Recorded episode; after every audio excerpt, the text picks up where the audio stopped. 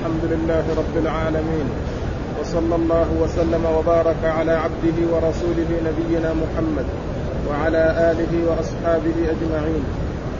قال الإمام النسائي رحمه الله باب المسح على الخفين. وقال أخبرنا عبد الرحمن بن إبراهيم دحيل وسليمان بن داود واللفظ له عن ابن نافع عن داود بن قيس عن زيد بن أسلم عن عطاء بن يسار عن أسامة بن زيد رضي الله عنهما أنه قال دخل رسول الله صلى الله عليه وسلم وبلال الأسواق فذهب لحاجته ثم خرج. قال أسامة فسألت بلالا ما صنع.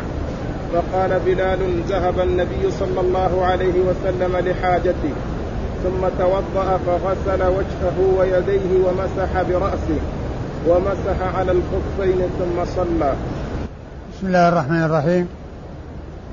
الحمد لله رب العالمين وصلى الله وسلم وبارك على عبده ورسوله نبينا محمد وعلى آله وأصحابه أجمعين.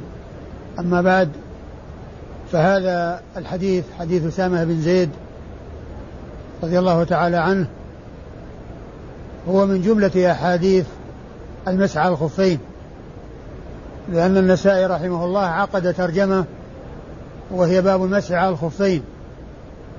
فأورد فيه جملة من الأحاديث تدل على المسح على الخفين. وقد مر بعض تلك الأحاديث في الدرس الفائت وهذا الذي معنا هو أول الأحاديث المتبقية من هذا الباب. والنسائي رحمه الله ذكر جملة من الأبواب في المسح على الخفين فذكر بابا مطلقا وهو باب على الخفين وهو يشمل المسح مطلقا يعني في الحضر والسفر. ثم ذكر ترجمة تتعلق بالمسح للمسافر ثم ترجمة تتعلق بالمسح للمقيم. وهذه الترجمة الأولى من تلك التراجم هي مطلقة تشمل المسافر والمقيم. وهذا الحديث الذي هو حديث أسامة بن زيد يدل على المسح للمقيم لأن ظاهره ظاهره أنه كان في الحضر لأن قوله أنه دخل الأسواق وهو مكان في المدينة وكان هو بلال. فسأل أسامة بن زيد بلال رضي الله تعالى عنهما ما صنع رسول الله عليه الصلاة والسلام فقال إنه قضى حاجته ثم توضأ ومسح على خفيه. ثم توضأ ومسح على خفيه. ومحل الشاهد قوله مسح على خفيه. لكن قوله إنه دخل الأسواق هو بلال يشعر بأن هذا المسح إنما هو في حال الحضر. إنما هو في حال الحضر. ويدل والحديث يدلنا أيضا على ما كان عليه أصحاب الرسول صلى الله عليه وسلم من الحرص على معرفة السنن والسؤال عن أفعال الرسول صلى الله عليه وسلم وسننه عليه الصلاة والسلام لأن أسامة سأل بلالا لأن أسامة رضي الله عنه سأل بلال رضي الله عنه عن الذي صنعه رسول الله عليه الصلاة والسلام فبين أنه توضأ ومسح على خفيه ثم صلى. يعني معناه أنه بعدما توضأ بعدما قضى حاجته توضأ ومسح على الخفين ثم صلى. يعني ولم ينزع الخفين عندما قضى حاجته بل مسح عليهما. وقد ذكرت في الدرس الفائت أن المسح أحاديث المسح كثيرة. متواترة عن رسول الله عليه الصلاة والسلام بلغت حد التواتر. وقيل إنها جاءت عن نحو سبعين صحابيا وفيهم العشرة المبشرين بالجنة رضي الله تعالى عنهم. فأحاديث المسح على الخفين متواترة جاءت عن عدد كبير من أصحاب رسول الله صلى الله عليه وسلم. ورضي الله تعالى عن الصحابة أجمعين. أما إسناد الحديث فيقول النسائي أخبرنا عبد الرحمن بن إبراهيم دحيم وسليمان بن داود واللفظ له. وعبد الرحمن بن إبراهيم دحيم سبق أن مر ذكره فيما مضى. وقد وقد جمع هنا بين اسمه وكنيته ولقبه. وقد ذكرت فيما مضى أنه أورده بالاسم والنسب دون اللقب وأما هنا فقد جمع بين الاسم واللقب لأنه عبد الرحمن بن إبراهيم ولقبه دحيم يلقب دحيم فهو جمع بين الاسم والنسبة وبين اللقب حيث قال حدثنا عبد الرحمن بن إبراهيم دحيم. وذكرت فيما مضى أن الألقاب أحيانا تكون مأخوذة من الأسماء لأن دحيم مأخوذة من عبد الرحمن ومثل ذلك آه، عبدان من عبد الله وعباد من عبد الله وغير ذلك من الألقاب التي تؤخذ من الأسماء. فإن دحيم فإن دحيما لقب مأخوذ من عبد الرحمن لقب مأخوذ من عبد الرحمن وهنا جمع بين الاسم واللقب. وقد ذكرت آه، مرارا أن فائدة معرفة ألقاب المحدثين هي ألا يظن الشخص الواحد شخصين. إذا ذكر مرة باسمه ومرة بلقبه فإن من لا يعرف يظن أن آه أنه إذا ذكر بالاسم آه غير غير من ذكر في اللقب. لو ذكر في اللقب. ومعرفة الألقاب وأن هذا اللقب اسم لقب لفلان آه آه يجعل الإنسان لا يلتبس عليه الأمر ولا يظن الشخص الواحد شخصين فيما إذا ذكر في موضع باسمه وفي موضع بلقبه. وعبد الرحمن آه، ابن إبراهيم دحيم هذا ثقة خرج حديثه البخاري وأبو داود والنسائي وابن ماجه. أربعة خرجوا حديثه البخاري وأبو داود والنسائي وابن ماجه. أما سليمان بن داود أما سليمان بن داود فقد أيضا مر ذكره في آه فيما مضى وهو مصري خرج حديثه أبو داود والنسائي. خرج حديثه أبو داود والنسائي. عن ابن نافع. عن ابن عن ابن نافع؟ نعم. عبد الرحمن و وسليمان عن ابن نافع؟ عن ابن نافع. وابن نافع؟ عن ابن نافع؟ عبد الله الصائغ ها؟ نعم هو عبد الله بن نافع بن أبي نافع الصائغ عبد الله ابن نافع ابن أبي نافع الصائغ وهو وهو ثقة في حديثه لين وقد خرج له أبو داود خرج له البخاري في الأدب المفرد ومسلم وأصحاب السنن الأربعة. ومسلم وأصحاب السنن الأربعة. عن داود بن قيس. عن داود بن قيس. عن داود بن قيس. وداود بن, داود بن قيس هو الفراء الدباغ وهو ثقة خرج حديثه البخاري تعليقا ومسلم وأصحاب السنن الأربعة. عن زيد بن أسلم وقد مر ذكره وهو أحد الثقات وحديثه عند أصحاب الكتب الستة. عن عطاء بن يسار وهو أيضا قد مر وحديثه وهو, ثقة خرج حديثه أيضا أصحاب الكتب الستة.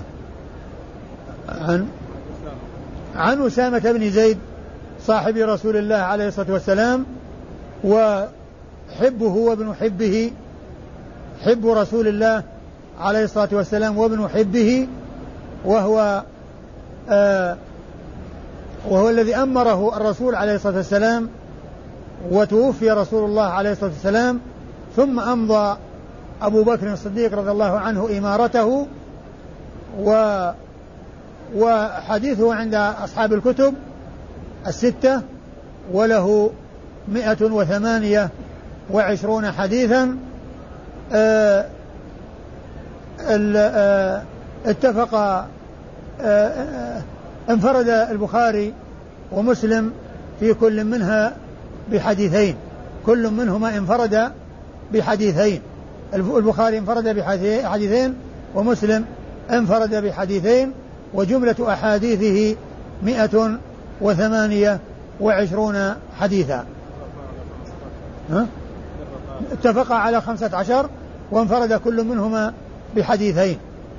مئة وثمانية وعشرون حديثا اتفقا على خمسة عشر وانفرد كل منهما بحديثين.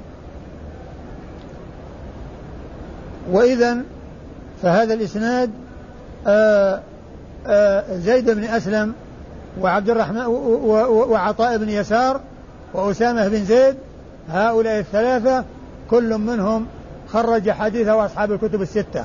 أما الأول أو أما الباقون وهم الذين في أول الإسناد فإنه لم يحصل الاتفاق على تخريج حديثهم لأن عبد الرحمن بن إبراهيم دحيم خرج له أربعة وهم البخاري وأبو داود والنسائي وابن ماجه وسليمان بن داود خرج له أبو داود والنسائي وابن نافع خرج له البخاري في الأدب المفرد ومسلم وأصحاب السنة الأربعة وداود بن قيس خرج له البخاري تعليقا ومسلم وأصحاب السنن الأربعة نعم. قال أخبرنا سليمان بن داود والحارث بن مسكين قراءة عليه وأنا أسمع واللفظ له عن ابن وهب عن عمرو بن الحارث عن أبي النضر عن أبي سلمة بن عبد الرحمن عن عبد الله بن عمر عن عن سعد بن أبي وقاص رضي الله عنه عن رسول الله صلى الله عليه وسلم أنه مسح على الخفين. ثم ذكر حديث سعد بن أبي وقاص رضي الله تعالى عنه وهو أحد العشرة المبشرين بالجنة وهو أحد الستة أصحاب الشورى وحديثه أن الرسول صلى الله عليه وسلم مسح على الخفين. أن الرسول عليه الصلاة والسلام مسح الخفين.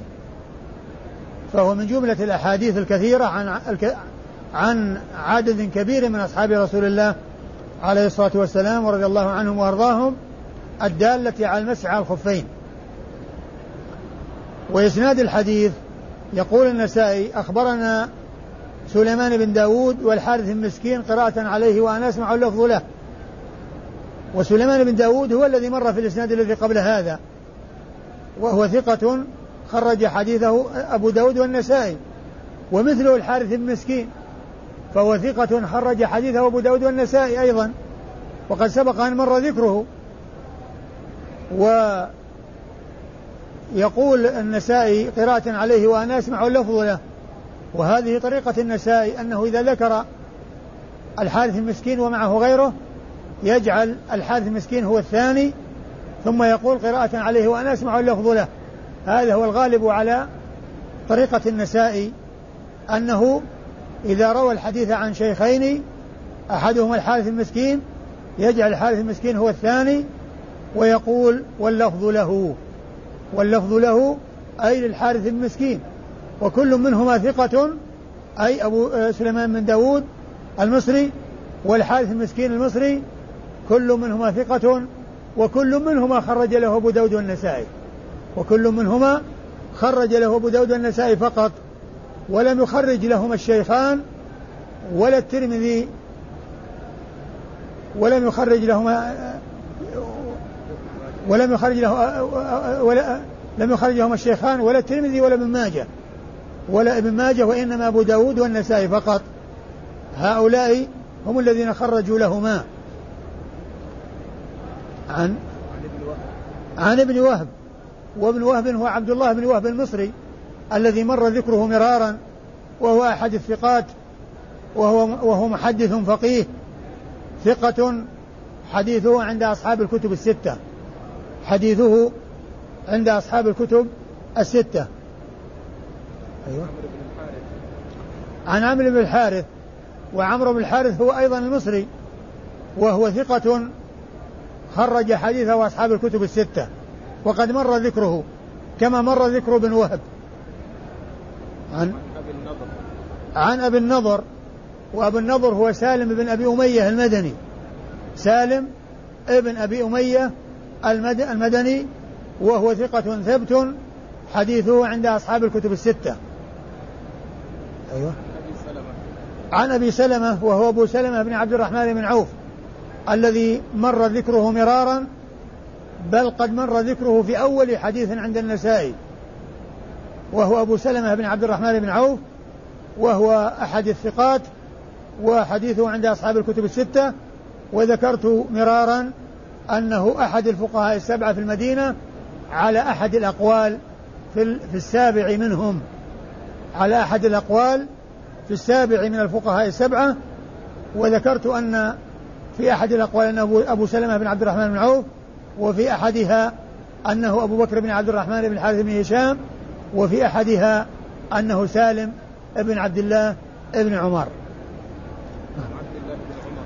عن عبد الله بن عمر وهو صاحب رسول الله عليه الصلاة والسلام الصحابي ابن الصحابي الذي هو أحد السبعة المكثرين من رواية حديث رسول الله عليه الصلاة والسلام وقد مر ذكره مرارا يروي عن سعد بن أبي وقاص رضي الله تعالى عنه وهو صاحب رسول الله عليه الصلاة والسلام أحد أحد العشرة المبشرين بالجنة وأحد الستة الذين جعل عمر رضي الله عنه وأرضاه لهم الأمر أمر تولية واحد منهم إليهم رضي الله تعالى عنهم وأرضاهم و وكان قد ولاه على الكوفة وقد عزله منها لما قد خشي أن يحصل من الفتنة بينه وبين أهل الكوفة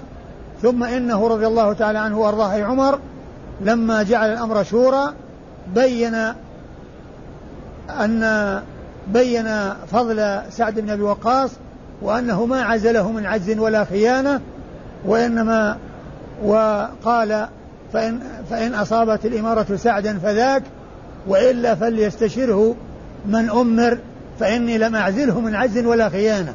لأن نبه على عزله من الكوفة فيما مضى وأن السبب في ذلك آه، ما خشي أن يحصل من الفتنة بينه وبينهم وقال إنه لم يعزله من عجز ولا خيانة وإنما عزله رضي الله عنه لما خشي أن يحصل بينه وبينهم من الفتنة.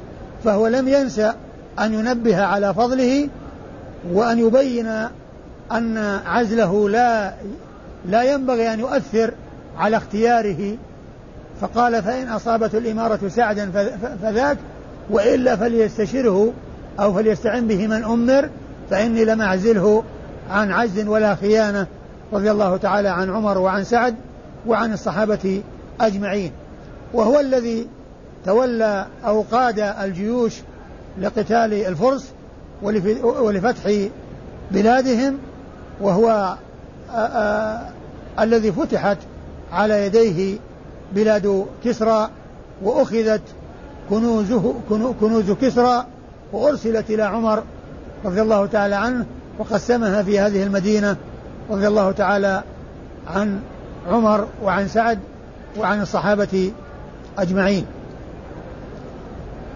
آه، وهذا الحديث فيه رواية صحابي عن صحابي وهو عبد الله بن عمر عن سعد بن أبي وقاص. ثم أيضا فيه رواية أربعة من التابعين يروي بعضهم عن بعض إيش الإسناد؟ هو أبو النضر وإيش معه؟ وهب عمرو بن الحارث أبو النضر بن أبي سلمة. لا وفيه اثنان من التابعين وفيه تابعيان يروي بعضهما عن بعض ففيه صحابي فهو رواية صحابي عن صحابي ورواية تابعي عن تابعي. فالصحابي عن الصحابي عبد الله بن عمر عن سعد بن أبي وقاص والتابعي عن التابعي أبي النضر عن أبي سلمة. رواية أبي النضر عن أبي سلمة. نعم.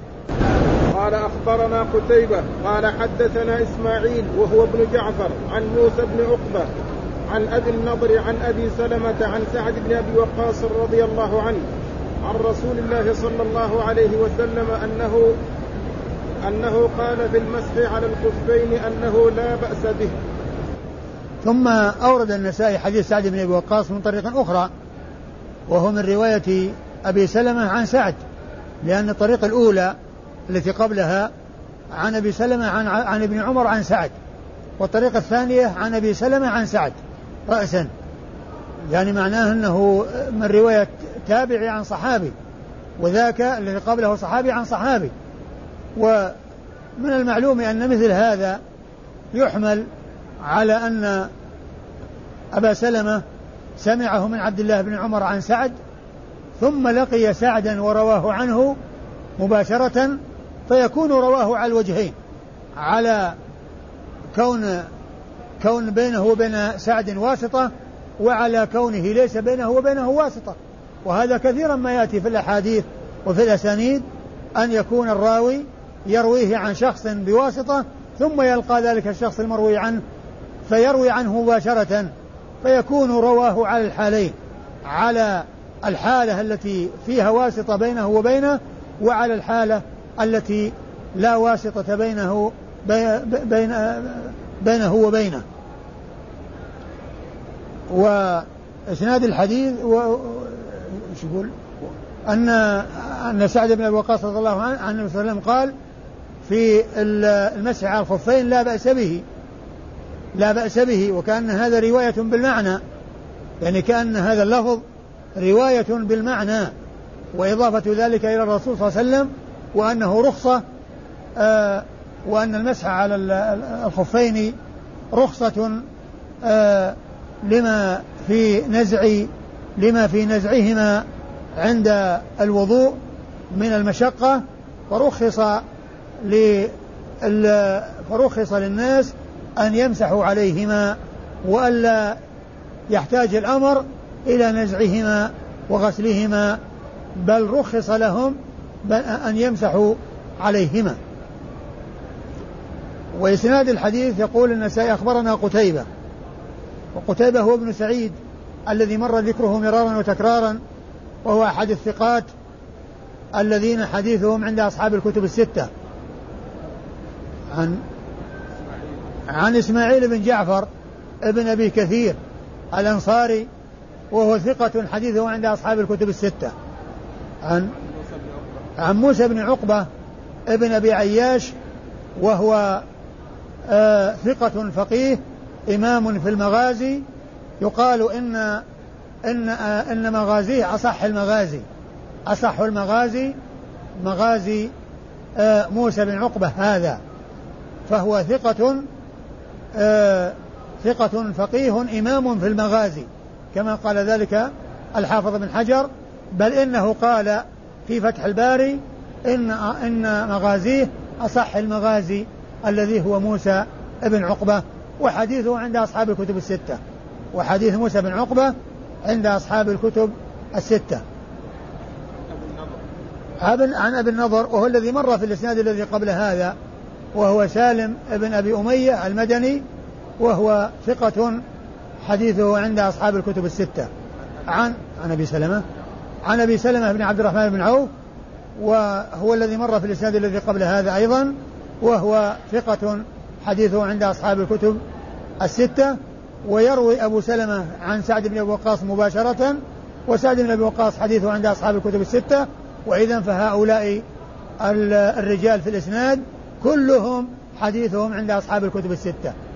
كلهم حديثهم عند أصحاب الكتب الستة وكلهم يقال لهم ثقات إلا سعد بن أبي وقاص فهو لا يحتاج إلى أن يقال فيه آه لا يحتاج إلى أن يوصف بوصف أشرف وأفضل من أن يقال إنه صحابي صحيب رسول الله عليه الصلاة والسلام وزاد في مع كونه صحابي أن يكون من آه، أفاض من, من خيار الصحابة ومن آه، المقدمين في الصحابة وأحد العشرة المبشرين بالجنة رضي الله تعالى آه، عن عن الصحابة أجمعين. وإذا فجميع الرجال من رجال الكتب الستة وجميع الرجال دون الصحابي كلهم من الثقات. نعم. قال أخبرنا علي بن خشرم قال حدثنا عيسى عن الأعمش عن مسلم عن مسروق عن المغيرة بن شعبة رضي الله عنه أنه قال خرج النبي صلى الله عليه وسلم لحاجته فلما رجع تلقيته بإداوة فصببت عليه فغسل يديه ثم غسل وجهه ثم ذهب ليغسل ذراعيه فضاقت به الجبة فأخرجهما من أسفل الجبة فغسلهما ومسح على خفيه ثم صلى بنا. ثم أورد النسائي حديث المغيرة بن شعبة وهو حديث تكرر في في قضية أو في قصة كونه كان معه في غزوة تبوك وأنه كان في في الجيش فالرسول صلى الله عليه وسلم آه، آه، قرع ظهره بعصاه ثم عدل وعدل معه وقضى حاجته ثم أنه آه، صب عليه الماء وتوضأ رسول الله عليه الصلاة والسلام وعليه جبة شامية ثم إنه أراد لما جاء عند غسل اليدين أراد أن يخرج ذراعيه فضاق ضاقت أكمام الجبة فلم يتمكن من إخراج الذراعين لغسلهما فأخرج يديه من تحت الجبة ثم غسل ذراعيه و وتوضأ وغسل ذراعيه ومسح رأسه وعلى خفيه. وفي هذا الحديث قال ثم صلى بنا ثم صلى بنا. والأحاديث والطرق المتعددة التي جاءت تدل على أنهم لحقوا بالجيش وأن الرسول صلى الله عليه وسلم تأخر وأن وأنهم قدموا عبد الرحمن بن عوف وصلى بهم ثم إن الرسول صلى الله عليه وسلم دخل معه وصلى معه الركعة الأخيرة ثم لما سلم عبد الرحمن قام هو المغيرة بن شعبة وقضى وقضي الركعة التي آه، سبق بها. الأحاديث والطرق كلها تدل على أن الرسول صلى الله عليه وسلم ما كان إماما وإنما كان مأموما في هذه القضية. وهنا قال ثم صلى بنا. وهنا قال ثم صلى بنا. فيظهر أن هذه غير محفوظة لأنها مخالفة للروايات الكثيرة الكثيرة التي تدل على أن الرسول صلى الله عليه وسلم لم يصلي بهم في ذلك الوقت وإنما صلى بهم عبد الرحمن بن عوف وقد سبق رسول الله صلى الله عليه وسلم ومعه المغيرة بن شعبة بركعة من الصلاة أي صلاة الفجر. فقوله صلى بنا كلمة بنا يعني ثم ثم صلى تستقيم يعني بذلك الوضوء لكنه صلى إماما لكن الإشكال في قوله صلى بنا فإنه صلى بنا. لكن لما كانت القصة مخرجها واحد ويعني آه، موضوعها واحد دل على أن هذا هذه اللفظة غير محفوظة والمحفوظ ما جاء في الطرق المتعددة من أن الرسول صلى الله عليه وسلم صار إمام مأموما وليس إماما وإنما الإمام عبد الرحمن بن عوف رضي الله تعالى عن عنه وعن الصحابة أجمعين. وإسناد الحديث يقول النسائي أخبرنا علي بن آه بن خشرم وعلي بن خشرم هو المروزي وقد سبق أن مر ذكره فيما مضى وهو ثقة خرج حديثه آه، أبو داو آه، مسلم خرج مسلم حديثه مسلم والترمذي والنسائي. مسلم والترمذي والنسائي وهو من المعمرين. يعني يقال إنه قارب المئة وقد جاء عنه أنه قال صمت ثمانية وثمانين رمضانا. صمت ثمانية وثمانين رمضانا. يعني معناه يدل على على أنه معمر وأنه آه، صام ثمانية وثمانين رمضانا. وقد تكون هذه كلها بعد البلوغ وقد يكون بعضها قبل البلوغ لكن جملة ما ذكر أنه صامه ثمانية وثمانين رمضانا وهذا يدل على كونه من المعمرين. آه عن من؟ عيسى.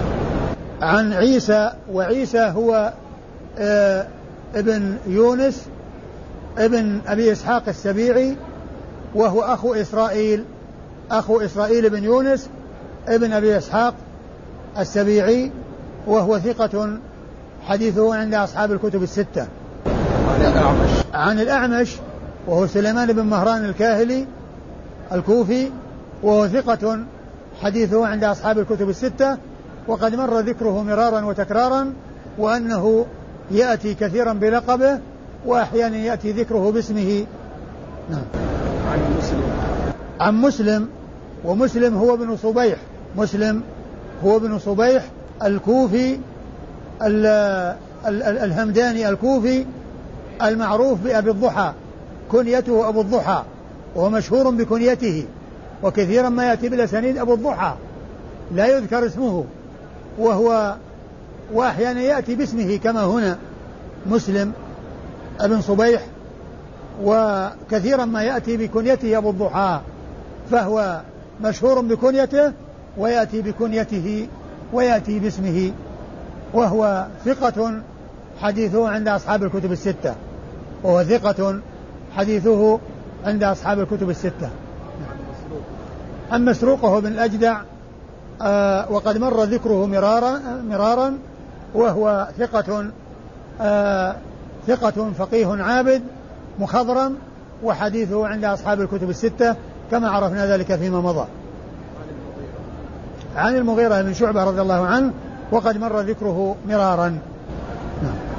قال أخبرنا قتيبة بن سعيد قال حدثنا الليث بن سعد عن يحيى عن سعد بن إبراهيم عن نافع بن جبير عن عروة بن المغيرة عن أبيه المغيرة رضي الله عنه عن رسول الله صلى الله عليه وسلم أنه خرج لحاجته فاتبعه المغيرة فاتبعه المغيرة بإداوة فيها ماء فصب عليه حتى فرغ من حاجته فتوضأ ومسح على الكفين. ثم أورد النسائي حديث المغيرة بن شعبة من طريق أخرى وفيه أنه وهو قد مر مرارا وفيه أنه الرسول قضى حاجته ومعه إداوة من ماء وفي بعض بعض الروايات مطهرة وفي بعضها سطيحة يعني جاءت تلك ذلك الوعاء بألفاظ متعددة.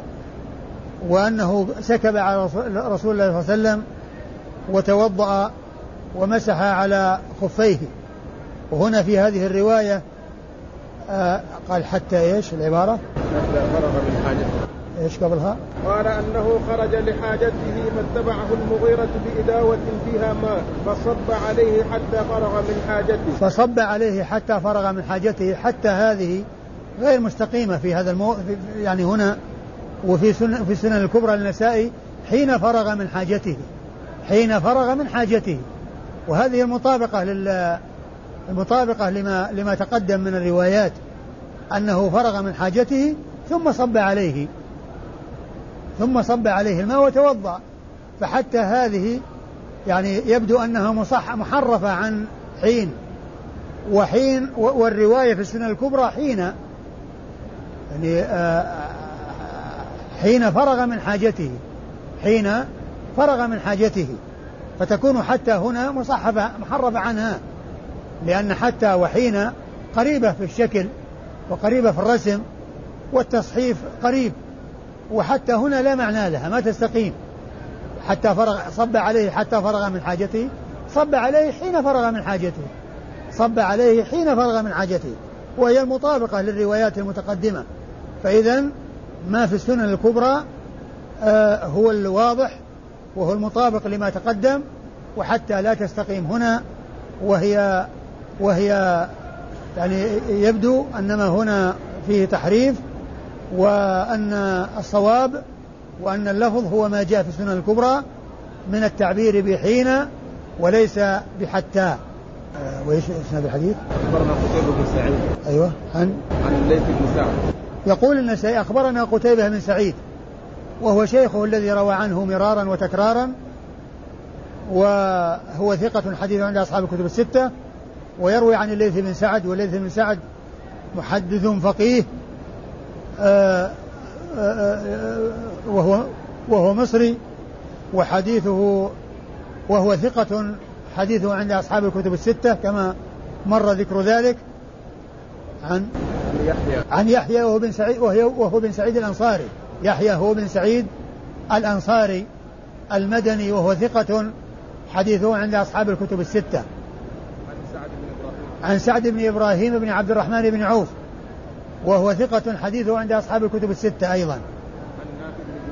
عن نافع بن جبير بن مطعم النوفلي وهو ثقة حديثه عند أصحاب الكتب الستة أيضا. عن عروة بن المغيرة وهو يكنى بأبي يعفور وهو ثقة حديثه عند أصحاب الكتب الستة وقد سبق أن مر ذكره عن ال... عن إيش؟ عن أبيه المغيرة بن شعبة الذي آه مر آه في الأحاديث الماضية كثيرا وفي هذا الإسناد أربعة من التابعين يروي بعضهم عن بعض وهم آه يحيى بن سعيد الأنصاري عن عن سعد بن إبراهيم بن عبد الرحمن بن عوف عن نافع بن جبير بن مطعم عن عروة ابن المغيرة بن شعبة فهؤلاء أربعة من التابعين يروي بعضهم عن بعض في هذا الإسناد. آه، انتهى. والله أعلم وصلى الله وسلم وبارك على عبده ورسوله نبينا محمد وعلى آله وأصحابه أجمعين.